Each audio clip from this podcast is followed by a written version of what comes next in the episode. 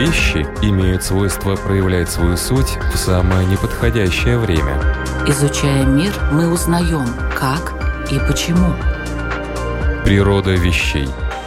От маленьких до самых больших. От известных до самых загадочных. От простых до самых сложных. В подкасте и на Латвийском радио 4.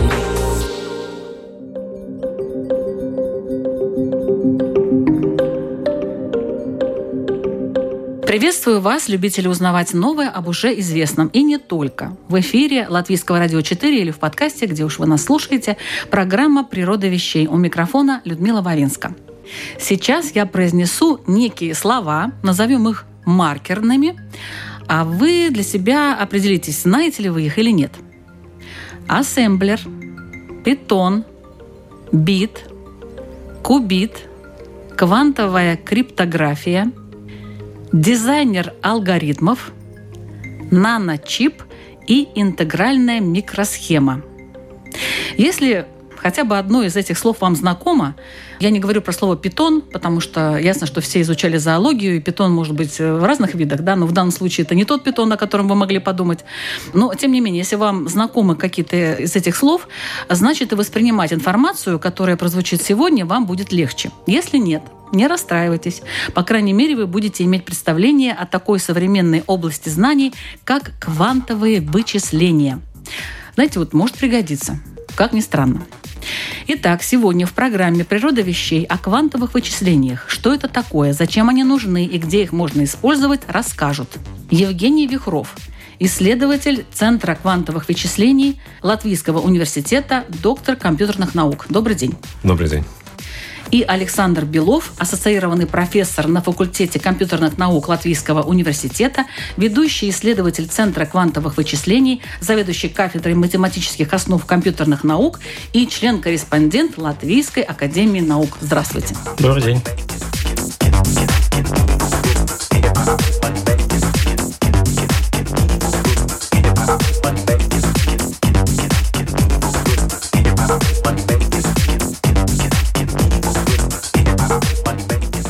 Давайте начнем с классики. Все-таки, что такое классическое вычисление? А потом перейдем уже к квантовому.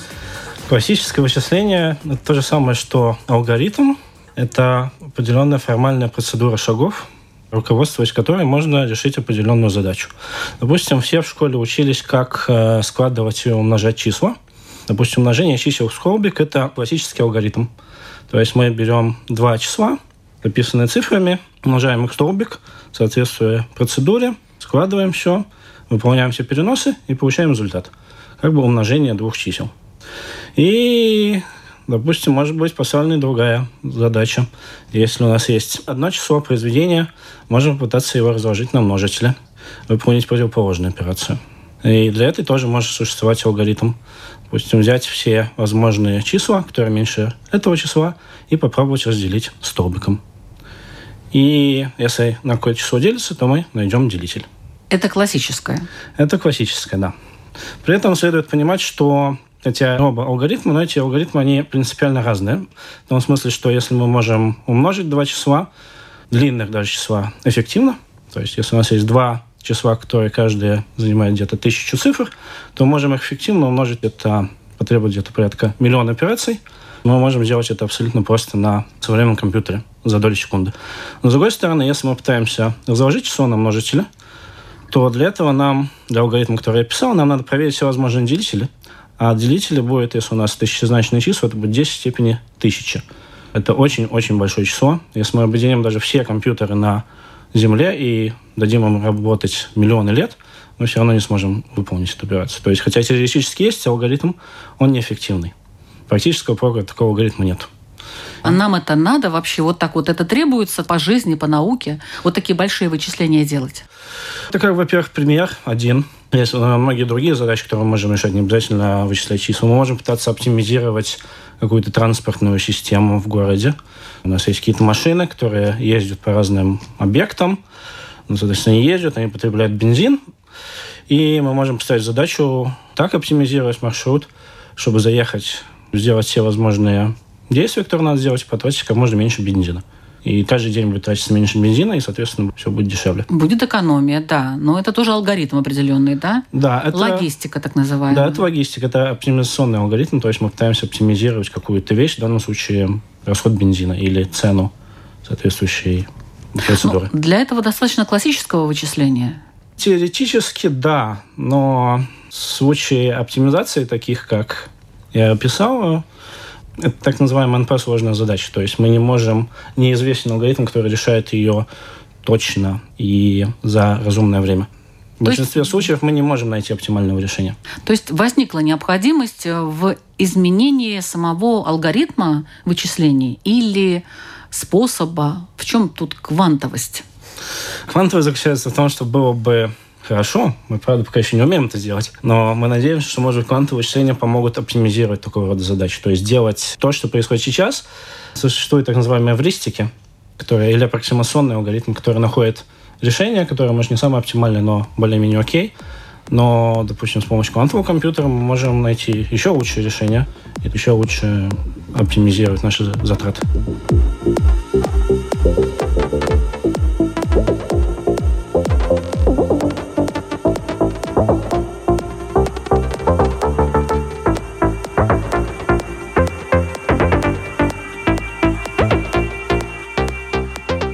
Евгений, скажите, пожалуйста, что из себя представляет или будет представлять квантовый компьютер? Это коробочка такая, или это что-то плоское, или это что-то маленькое? Вот как его увидеть? Сейчас уже существуют квантовые компьютеры. Вот как они выглядят?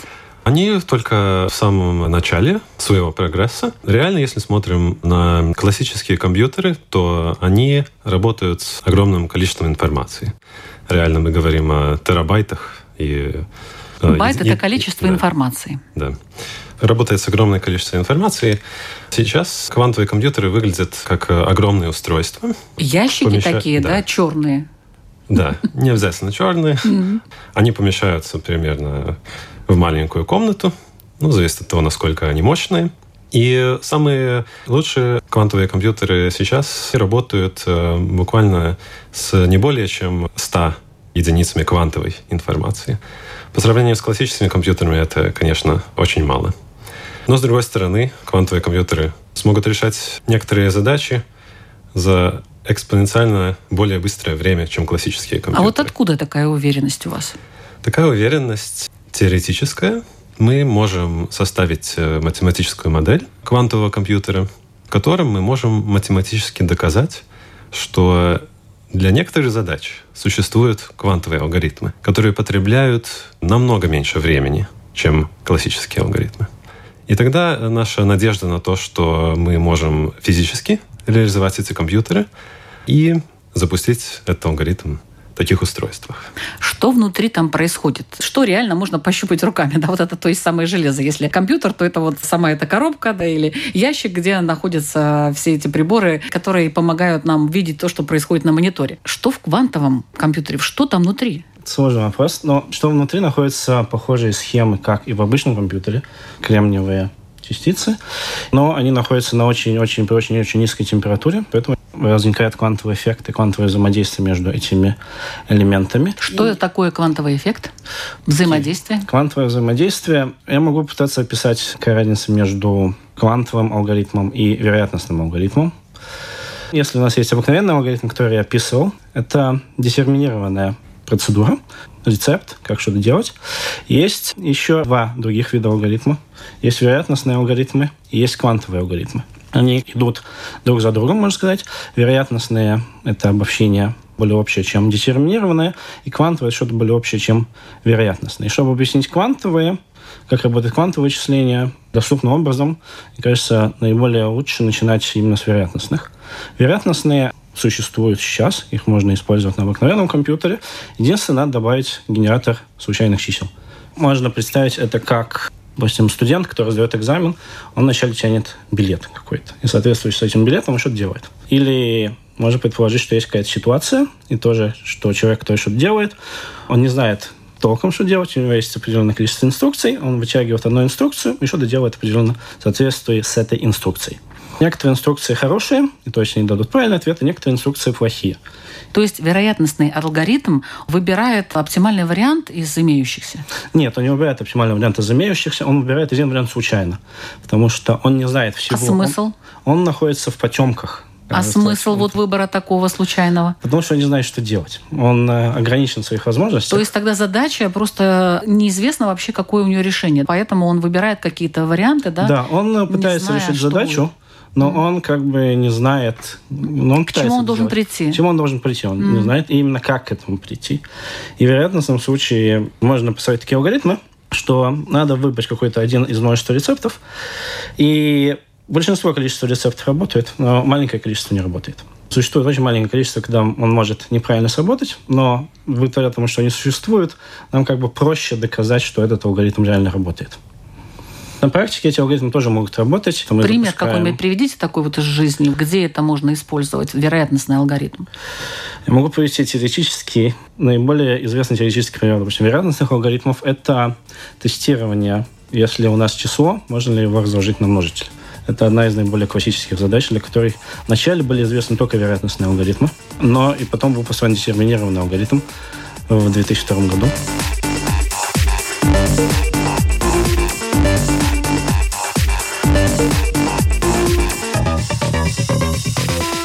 Это теоретический пример. А практически это может быть практически все что угодно. Допустим, э, статистические выборки. Мы хотим э, определить, допустим, какое количество населения поддерживает определенную партию. Мы можем пытаться пойти ко всем людям и спрашивать, поддерживаете вы эту партию или нет. Но это неэффективно, потому что нам надо будет обойти в случае Латвии порядка двух миллионов людей. Вместо этого, что мы делаем? Мы делаем маленькую выборку, спрашиваем этих людей, и в соответствии с этой выборкой мы экстраполируем. Может быть, что выборка плохая. Допустим, мы спросим только всех людей, которые поддерживают какую-то экстремистскую партию. Но вероятность это очень-очень маленькая. Если мы делаем достаточно хорошую выборку, вероятность того, что отличие от того, что мы увидим, от того, что существует на реальном, реальном случае, очень минимальна. И можем ее игнорировать. Ну вот теперь понятно, что такое вероятностный алгоритм. Да. А чем он отличается от квантового? Значит, квантовый алгоритм, он работает похожим образом. Вначале, можно сказать, выбираются рецепты, только в этом случае рецептам приписываются не вероятности, а так называемые амплитуды. Они работают, взаимодействуют между друг с другом по тем же законам, как бы, что и вероятностные, но у них два основных отличия. Первое основное отличие амплитуды в том, что оно может быть отрицательное. Вероятность не может быть отрицательной. У нас не может быть вероятность минус 10%. Но амплитуда может быть отрицательная. И что это дает? Это дает то, что если у нас есть, допустим, один рецепт, в случае которого мы выполняем какую-то процедуру, какое-то действие, и второй рецепт, мы выполняем то же самое действие, но с отрицательной амплитудой, они друг с другом сокращаются, и получается так, что хотя в обоих случаях мы выполняем, они складываются в ноль, и в результате мы это не выполняем. То есть это звучит немного дико, но и контринтуитивно, но так, как работает квантовый алгоритм. И идея состоит в том, что мы можем так сложить эти амплитуды, что те, что нам не интересны, они сократятся, а то, что нам интересно, оно останется. И в результате мы можем потом перейти из амплитуд к вероятностям, просто взяв амплитуду в квадрат. То есть, если мы возьмем отрицательное число, даже в квадрат мы получим положительное число, и квантовые алгоритмы, они работают по законам квантовой физики, и в результате можно доказать, что то, что мы увидим, это будет как бы вероятностный. В конце мы тоже получим ответ с какой-то вероятностью, и мы надеемся, что мы получим правильный ответ с хорошей вероятностью. Эти вычисления происходят чисто так виртуально или все-таки есть какие-то, вот я слышала про кубиты, фотоны? То, что мы занимаемся с Женей, это теоретическое, то есть это, можно сказать, происходит только в нашей голове. Потому что это нигде, никогда, ни на каком компьютере не запускалось. Но, может, Евгений расскажет тогда, а что же такое кубит?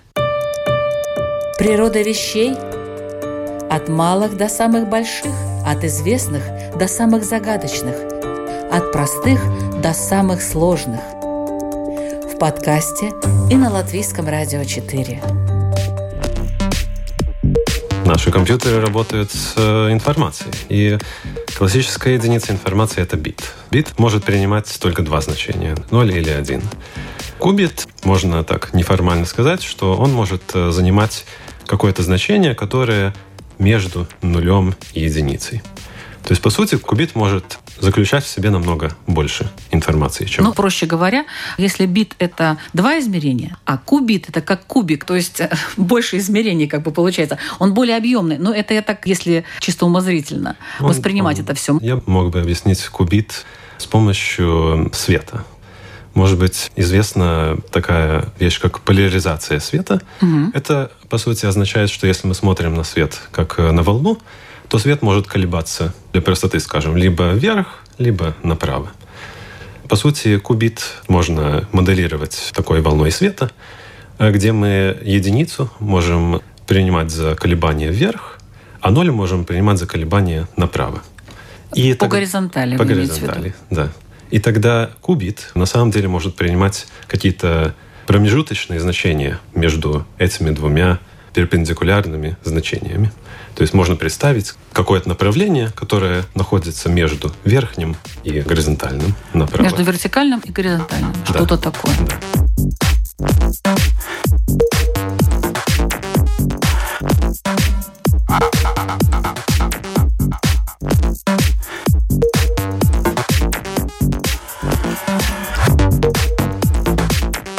Я хочу напомнить тем, кто увлекся уже квантовыми вычислениями и забыл, что это программа «Природа вещей». И сегодня как раз об этих квантовых вычислениях нам рассказывают специалисты в области компьютерных наук, ученые, работающие в Латвийском университете Александр Белов и Евгений Вихров.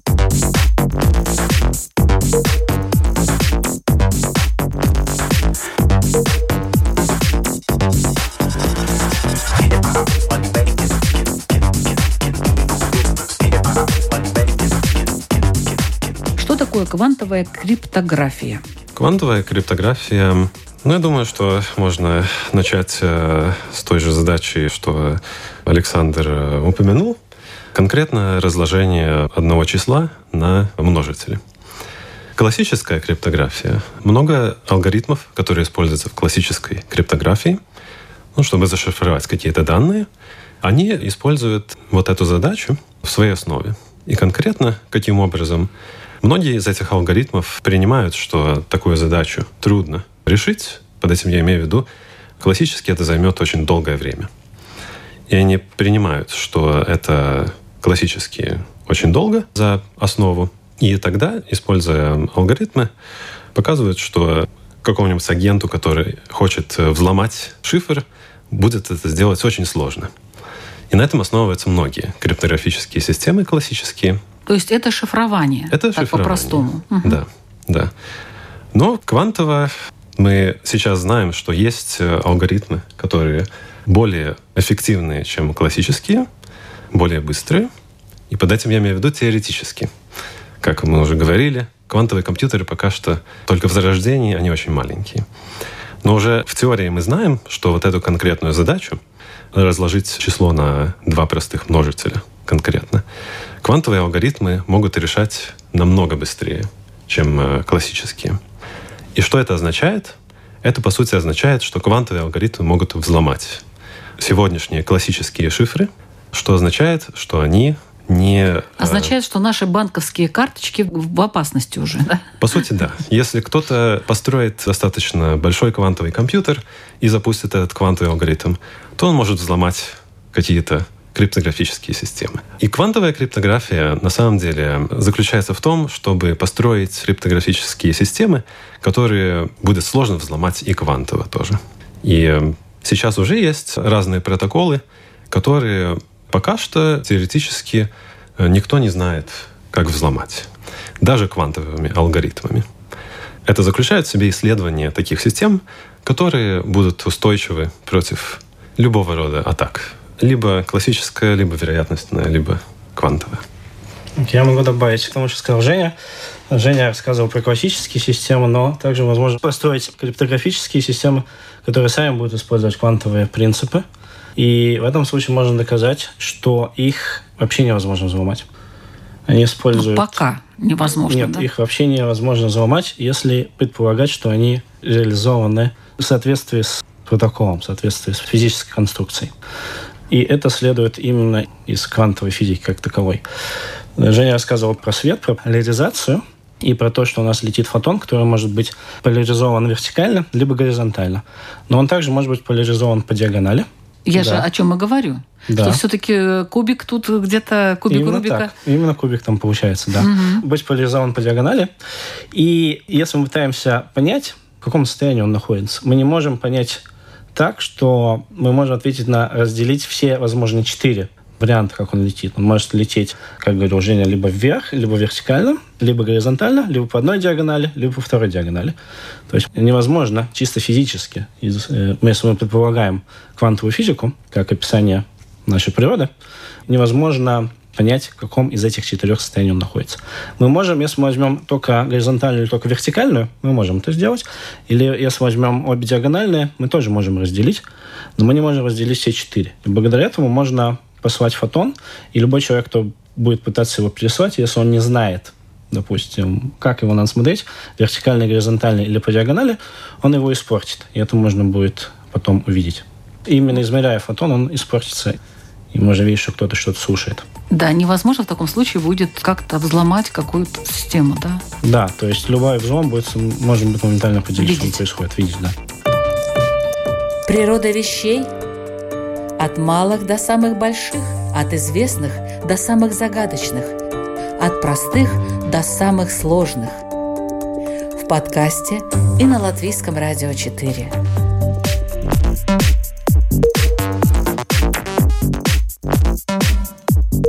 На какой сейчас стадии вообще находятся ученые? Вот умеют они что-то собирать, создавать, или это все так чисто теоретически? Евгений уже говорил про количество битов, что количество битов около сотни. Еще лет 10 Это назад... битов или кубитов? Кубитов, квантовых битов, да.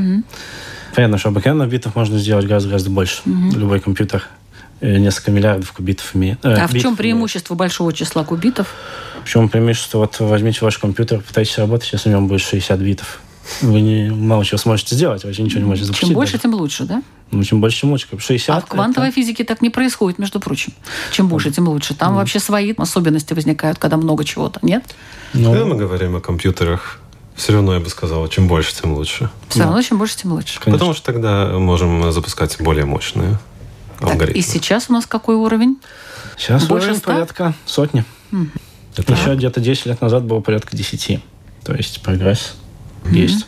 Я бы сказал, что сейчас 50 кубитов — это стабильный, мощный квантовый компьютер. 100, 127, по-моему, был недавно объявлен одной компанией. Ну вот в в Гугле, говорят, вот используют уже квантовые вычисления. Да, у Google есть квантовый компьютер. И, возможно, одна из самых популярных э, новостей, связанная с их компьютером, это эксперимент квантового превосходства. Вот мы тут говорим, что квантовые компьютеры могут быть быстрее классических, но на самом деле еще экспериментально никто это не проверил с большой достоверностью. Теоретически мы можем показать, что такие эксперименты могут быть в математических моделях. Физически еще пока что остается вопрос. Ну вот один из первых значимых экспериментов провели Google со своим квантовым компьютером, по-моему, на 53 кубитах. И этот эксперимент заключался в том, чтобы заставить этот компьютер решать какую-то задачу, скорее выводить какой-то вывод, который классический, либо детерминированный, либо вероятностный компьютер должен занять от тысячи до десяти тысяч лет. Что-то такое. И у них получилось? У них получилось. Однако этот эксперимент некоторые люди сомневаются, насколько он был достоверный. Например, компания IBM недолго после этого эксперимента смогла с помощью классического суперкомпьютера посчитать ту же самую задачу за пару дней. А Google за сколько? Google э, посчитал это быстрее, по-моему. Я не уверен. Но идея заключается в том, что пара дней — это намного меньше, чем... э, 10 тысяч лет, конечно. чем, тысяча лет, которые утверждали Google. То есть все равно попытки какие-то есть, насколько они там Попытки есть. реальные. э, Неизвестно, кто прав пока что. Да-да-да. Но все равно этот эксперимент значимый, потому что это одна из первых самых серьезных попыток показать, что квантовые компьютеры все-таки могут делать что-то быстрее. И эта задача, которую они решили, с практической точки зрения ничего не дает нам. Она... Ну, так всегда бывает у ученых. Поначалу да. экспериментируют на простых каких-то вещах, Именно которые так. бессмысленных, казалось бы. Да? Именно так. Эта а потом уже приходят к чему-то такому. Весьма бессмысленная, но для этой задачи есть повод думать, что ее все-таки классически э, нельзя решить быстро. И под этим имеется в виду, если у нас будет более мощный квантовый компьютер, то тогда, может быть, IBM уже не сможет посчитать этот результат за пару дней.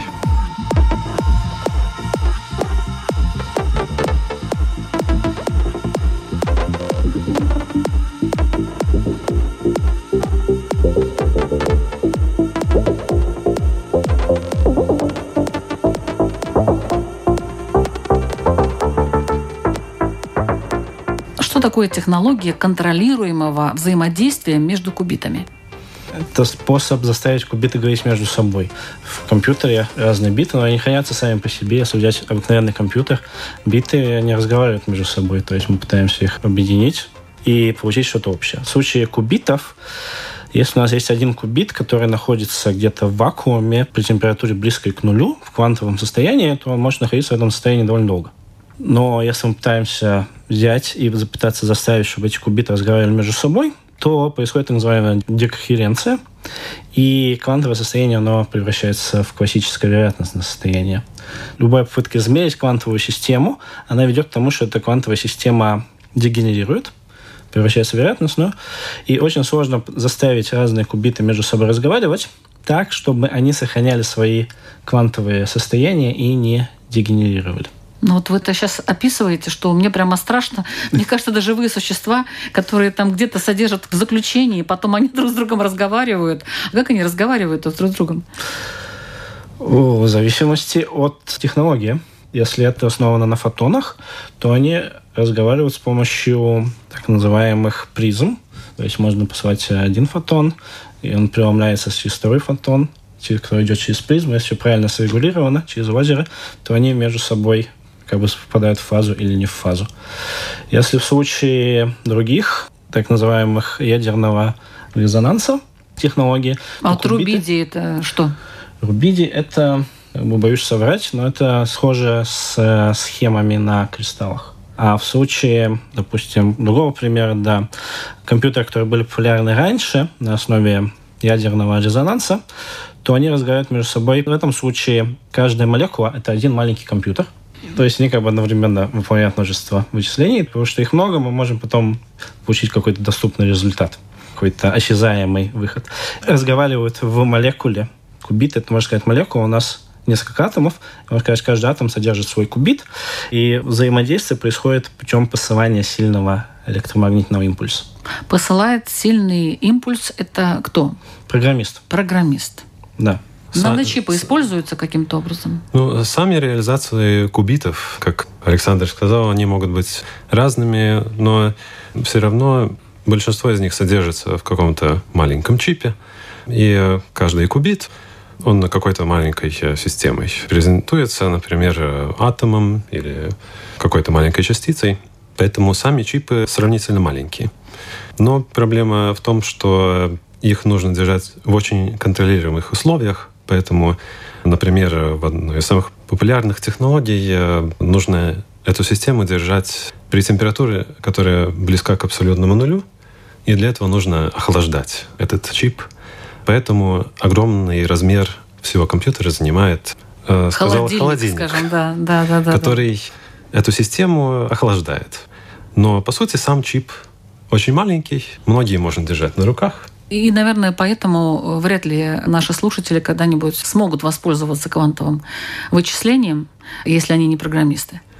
Потому что нужны особые условия для содержания вот этих это, вот чипов. Это зависит от э, технологии, которой мы можем реализовать квантовый компьютер. Природа вещей.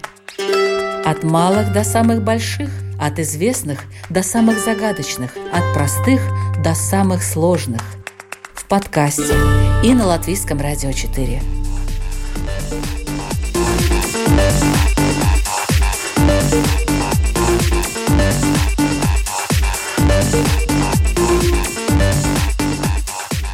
Идея некоторые имплементации разрешают держать кубиты и...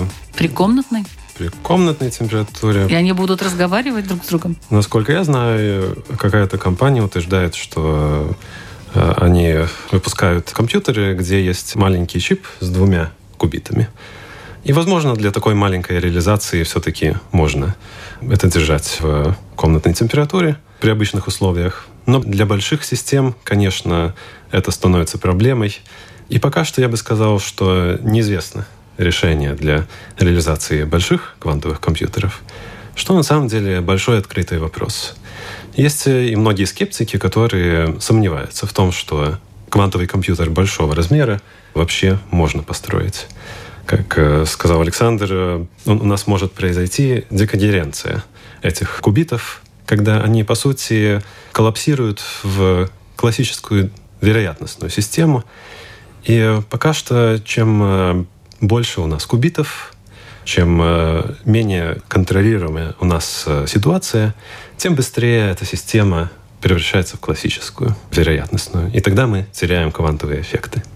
Я могу добавить к Евгению, что если взять квантовые вычисления, квантовые операции, которые построены на фотонах, то фотоны вовсе не обязательно охлаждать, потому что они очень быстро летают. И все то, что я рассказывал про квантовую криптографию, все эти протоколы, они уже коммерчески доступны и даже используются. То есть для этого только необходим лазер и различные преломляющие поверхности и оптовое волокно, чтобы посылать кубиты. Латвийские ученые, вот сейчас вы над чем работаете в этом плане? Мы работаем больше над теоретическими вопросами, пытаемся понять, какие именно задачи можно решить с помощью квантового компьютера, какие нет. Потому что сейчас класс задач, которые можно решить с помощью квантовых компьютеров, довольно ограниченный. И мы пытаемся понять, что можно сделать. И даже мы пытаемся просто решать довольно простые задачи. Допустим, я занимался задачей, у нас есть последовательность чисел, если среди этих чисел три одинаковых числа. То есть очень простая задача. Как быстро мы можем квантово решить эту задачу? А и можно ли ее квантово быстро решить? Не намного быстрее, чем классически, к сожалению. Пока нет. Такого рода вопросы, потому что они не структурированные. Их экспоненциальное быстрее, про которое говорил Евгений, невозможно достичь.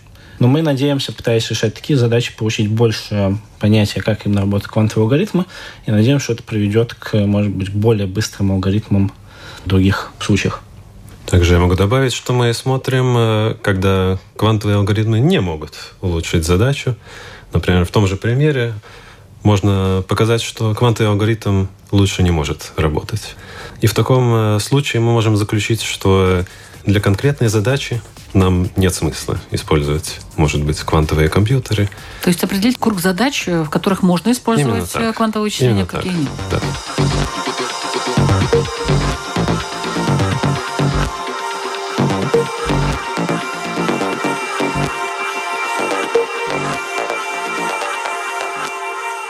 Сегодня о квантовых вычислениях в программе «Природа вещей» рассказывали Евгений Вихров, исследователь Центра квантовых вычислений Латвийского университета, доктор компьютерных наук, и Александр Белов, ассоциированный профессор на факультете компьютерных наук Латвийского университета, ведущий исследователь Центра квантовых вычислений, заведующий кафедрой математических основ компьютерных наук, член-корреспондент Латвийской академии наук.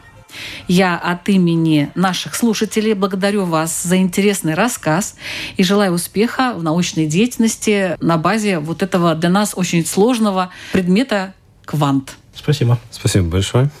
Латвийские ученые занимаются не только математикой. Кстати, в подкастах «Природа вещей» вы можете найти выпуски, посвященные истории, географии, философии, физике, химии, филологические исследования, разработки в области медицины, в частности, про биосенсоры было недавно, и киберукачивание. О новых технологиях и многом другом вы можете узнать в «Природе вещей». И кроме этого, специалисты, живущие по всему миру, мы берем не только латвийских ученых, от Японии до Мексики, между прочим, вот такой у нас диапазон рассказывают об интересных вещах, о которых, возможно, вы и слышали, но чего-то наверняка не знаете. Всю информацию можно найти на страничке lr4.lv и в подкастах.